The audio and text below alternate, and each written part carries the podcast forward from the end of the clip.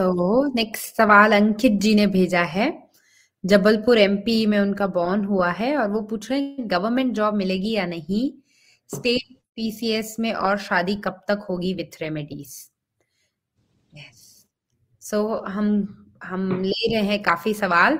जितने मैक्सिमम सवाल हम इस सेशन में ले पाएँगे, उस, उतने सवाल हम लेंगे। कुछ अगर सवाल बाय चांस रह जाते हैं, अगर हमारे व्यूअर्स आपने अपने सवाल भेजे, हम उस तक नहीं पहुँच सकते तो प्लीज़ हमें क्षमा कीजिएगा। डेफिनेटली हमारा आपसे प्रॉमिस है।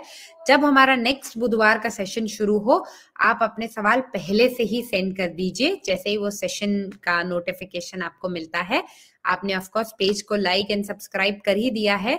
तो आप जैसे ही सब्सक्राइब जब भी हमारा ये वीडियो स्टार्ट होगा, आपको नोटिफिकेशन आ जाएगा और अपना सवाल वहाँ भेज दीजिएगा। हम अगले सेशन में डेफिनेटली आपके सवाल को आंसर करेंगे। हाँ।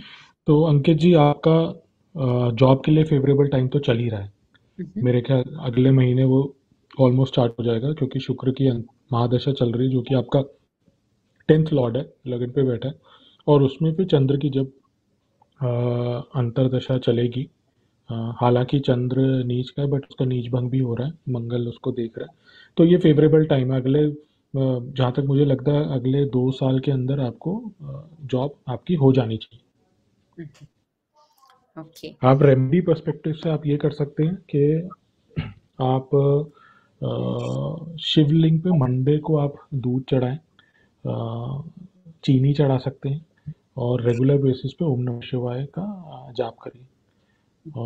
तो ये आपको आपके चंद्र को बलवान करेगा जो कि आपको रिक्वायर्ड है। जी।